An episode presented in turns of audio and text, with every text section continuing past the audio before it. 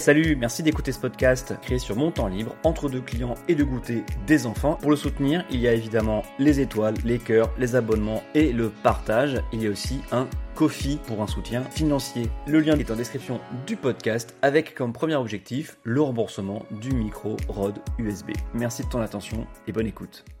De quoi parler Avec la campagne électorale qui démarre pour de vrai, c'est compliqué de choisir un sujet. J'ai décidé de défendre les partis politiques et je prends avec plaisir vos réflexions si vous m'écoutez sur Spotify. C'est vrai que je pourrais parler d'autre chose. Je pourrais parler de la chaîne Twitch de Yannick Jadot, lancée cette semaine avec pas moins de 3 émissions hebdomadaires. Mais ça ferait un peu militant forceur. À propos de Twitch d'ailleurs, j'avais fait un épisode sur la politique qui arrive sur Twitch en mars 2021, il y a presque un an, Finalement, ce n'est pas tant la politique que les talk shows qui ont débarqué en masse. Il y en a trois par semaine si on compte les principaux. Popcorn, Mashup et Backseat. Pas encore de nom français par contre, mais ça viendra sûrement. Et seul Backseat de Jean Massier est surtout politique. Mais faites confiance à Hugo Travers pour inviter des candidats d'ici le scrutin présidentiel. Je pourrais aussi revenir sur la polémique alimentaire autour de Fabien Roussel. Non mais, vous imaginez défendre un communiste lui qui a le couteau à beurre entre les dents, qui mange des steaks d'animal au petit déjeuner et boit du vin alcoolisé à des repas? Quelle insulte à, à, à, qui au fait? Hashtag Dry January, hein. l'abus d'alcool est dangereux pour la santé, à consommer avec modération, tout ça, tout ça. Et, et je ne sais même pas si je tiendrai 10 minutes sur ce sujet, franchement. Est-ce que je devrais hurler sur le vote de la France insoumise, qui s'est abstenue quant au génocide ouïghour jeudi 20 janvier? Même l'extrait publié par Clémentine Autain sur Twitter est ambigu. Je vous le livre. Ce dont je suis convaincu, c'est qu'il existe un risque, une dynamique génocidaire, et sans doute ces termes auraient permis un consensus plus large. Une dynamique génocidaire. Une dynamique génocidaire Oui, pas un génocide. Et on vote contre parce que ce n'est pas assez. Avec une confusion évidente entre le rôle du Parlement et le rôle de l'État et du gouvernement. Mais passons. Pas sûr cependant les insoumis se vantent de ce vote euh, en campagne, mais ça reste dans la lignée de Mélenchon qui soutient le régime du Parti communiste chinois envers et contre tout. En 2008 déjà, il avait décrété que le Tibet était un non-problème. Oui, voilà, comme ça. Revenons à la campagne, tiens.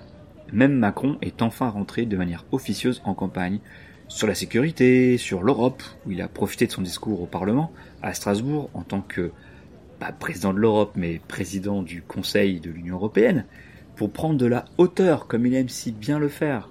Il a aussi refusé ensuite de faire une vraie conférence de presse, car les présidents français n'aiment pas ça, les conférences de presse. Les journalistes insistent, posent des questions imprévues, voire mal polies.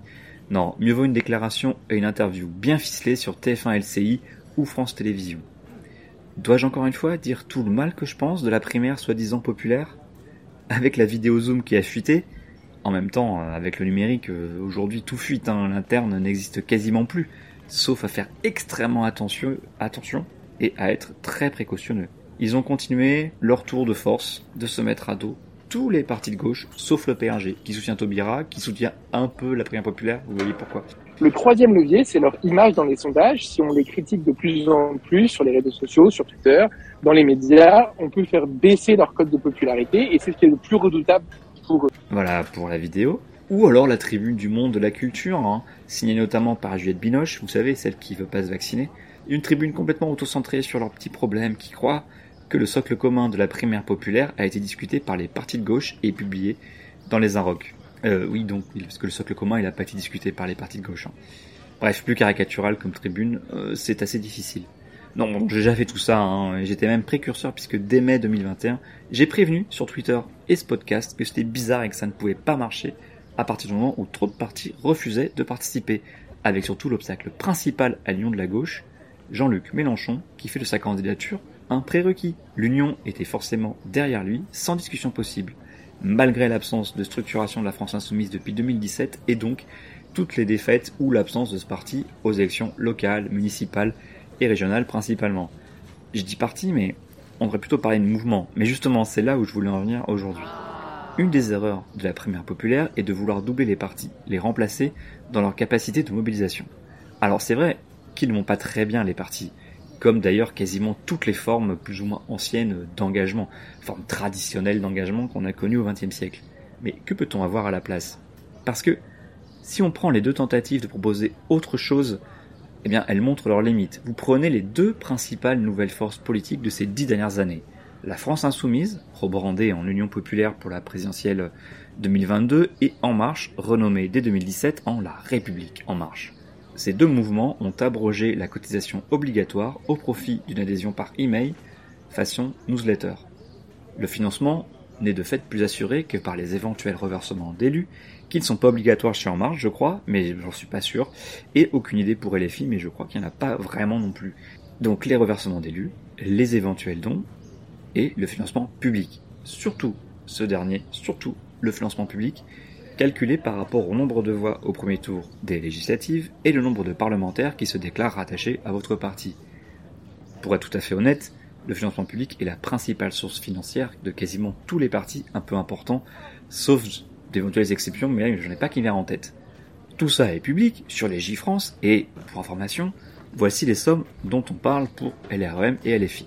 En Marche a touché presque 21 millions d'euros en 2021, et LFI a touché plus de 4,3 millions d'euros l'année dernière. On n'a pas encore les chiffres pour 2022, ce sera en février, hein, il faut toujours recalculer car les élus changent parfois de parti, il y a des nouveaux, il y a des démissions, des morts aussi parfois, mais ça devrait être similaire.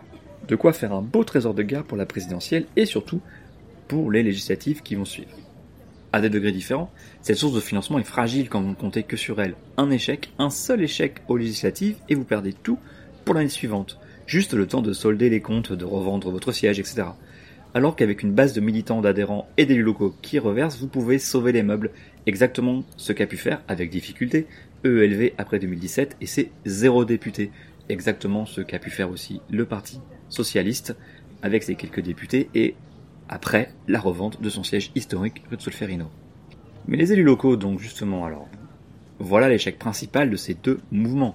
Volontairement ou non, LFI et LREM ont fait l'impasse ou ont échoué au municipal en 2020 et ensuite au régional et départemental en 2021. Alors, c'était pas pareil, LFI a fait l'impasse de manière plus ou moins assumée, là où euh, LREM euh, s'est carrément planté. Mais quoi qu'il arrive, leur bilan est très mauvais. En Marche n'a ainsi que 70 conseillers régionaux et un seul président de région. Et encore, hein, c'est grâce au ralliement de Harry Chalus, le président du conseil régional de Guadeloupe. Les insoumis, eux, ne sont que 25, 25 dans les conseils régionaux. Pour comparaison, hein, EELV revendique 91 conseillers régionaux alors que ce parti n'a aucun député, contrairement à LFI qui a son groupe de 17 députés. Même chose pour les municipales, un an avant, que les, insoumis ont évité et où En Marche s'est royalement planté. Paris n'étant que le pire exemple avec Lyon, il y a débat d'ailleurs, en fait. Peut-être que c'est Lyon le pire exemple de la très mauvaise gestion en marge de cette campagne des municipales. Mais bon, peu importe. Au-delà de ces chiffres, ça montre que ces deux structures sont des, des châteaux de cartes ou des châteaux de sable selon votre métaphore préférée, et que ces structures peuvent donc très vite s'effondrer. Entre la diversité des financements et les élus locaux, j'ai cité les élus régionaux, mais aussi le maillage des élus municipaux, difficilement calculable précisément, et les élus départementaux aussi, un parti qui est construit bénéficient de beaucoup plus de résilience que des structures focalisées uniquement sur un chef et sur un seul but, qui est d'élire le chef président de la République. Quand Mélenchon partira après sa défaite en 2022, LFI, ou l'Union Populaire, ou le nouveau nom qu'ils auront trouvé, risque de tanguer sévère, à moins qu'un chef aussi charismatique n'arrive à s'imposer. Mais qui? Ruffin Quatennens Corbière? Clémentine Autain, de son côté, a déjà fait entendre sa différence sur certains sujets. Elle a son propre parti, ensemble, qui pourrait repartir en solo ou aller vers d'autres alliances à gauche. Les militants, en tout cas beaucoup de militants venus uniquement pour Jean-Luc, risquent quant à eux de partir. Ou ça, on ne sait pas, peut-être nulle part en fait. Du côté d'En Marche, je vois mal ce parti extrêmement gazeux survivre à une défaite de Macron en avril prochain. Que Pécresse l'emporte, la seule à mon avis à avoir une chance de gagner face à lui, et les multiples satellites des marcheurs comme Agir ou Horizon reviendront plus ou moins lentement au giron des républicains certains dès les législatives qui vont suivre. Et je ne donne pas cher à ce parti après 2027, voire avant, euh, en cas de victoire, de même en cas de victoire de, Macron, puisqu'il peut s'étioler au cours du mandat au profit de forces beaucoup mieux structurées Euh, et ça, dès les élections européennes de 2024, hein, qui sont des élections toujours utiles pour lancer des ballons d'essai. À l'inverse, un parti bénéficie de militants qui payent des cotisations, d'élus qui assurent une présence et même un financement. Dans le meilleur des cas aussi, les partis bénéficient d'une idéologie qui lui, leur sert de colonne vertébrale. Bon, hein, c'est selon les cas bien sûr, hein, c'est plus ou moins prononcé selon les partis. Mais c'est autant d'éléments qui permettent une résilience certaine face à l'adversité. Regardez le temps qu'il faut aux PCF et aux radicaux, de gauche comme de droite, hein, pour mourir. Combien de fois les Verts ont-ils été déclarés morts? Non, ces partis arrivent à survivre. Vous savez, c'est comme les extrémophiles qui se plaisent dans des environnements extrêmement agressifs et peu accueillants. Et eh ces partis, chaque élection leur apporte une petite bulle d'air, quelques élus, voire dans les meilleurs des cas, du financement public. Mais c'est surtout grâce à leur réseau d'élus locaux et à tout ce qui est bâti dans et autour du parti, des adhérents et des élus. Autant de gens qui valent bien plus que de la data. Le premier ingrédient, c'est le nombre. Le chiffre, il est clair depuis le début. Il faut devenir la force politique la plus importante du bloc des justices, c'est-à-dire être plus fort que la France insoumise, puisqu'aujourd'hui, on a déjà dépassé Europe Écologie Les Verts, et donc dépassé les 258 000 signatures qui sont le nombre de signataires aujourd'hui de la France insoumise. Ça, c'est la première chose. Si on les dépasse, d'abord, il y a un symbole, bien sûr, qui est de devenir la force motrice de l'espace. Mais il y a aussi une réalité, c'est qu'aujourd'hui, mobiliser, c'est pas comme les anciens partis avec une carte de membre, des sections locales, une fédération. C'est de la data parce que c'est des gens qu'on peut contacter et qu'on peut relancer pour faire participer à une campagne. Eh merde, j'en reparle. Bon, toutes ces structurations, toutes ces habitudes, ce n'est pas sans inconvénient. Regardez le PS, quasiment contraint par inertie de participer à la présidentielle. Mais ça permet de voir plus loin que les ambitions d'un chef, d'un seul chef. Je suis le premier à dire que les partis sont en crise, que ça va mal, que l'organisation est parfois dépassée. Ça fait longtemps qu'on le dit d'ailleurs. Mais force est de constater que sur le long terme, on n'a pas trouvé mieux qu'une organisation pérenne, hiérarchisée, plus ou moins souplement, et autonome pour survivre aux échecs. Ça marche d'ailleurs dans d'autres domaines de militantisme. Prenez les activistes Twitter ou Instagram sur n'importe quel sujet qui partent en burn-out parce qu'ils ou elles, souvent elles d'ailleurs, sont attaqués, harcelés et se retrouvent isolés derrière leur compte, sans camaraderie ni structure pour porter le poids des déclarations et du débat. Autre forme d'engagement qui montre vite ses limites, et c'est exactement ce que vise à moyen terme la primaire populaire, la base de mobilisation ponctuelle, bah, la fameuse data en fait.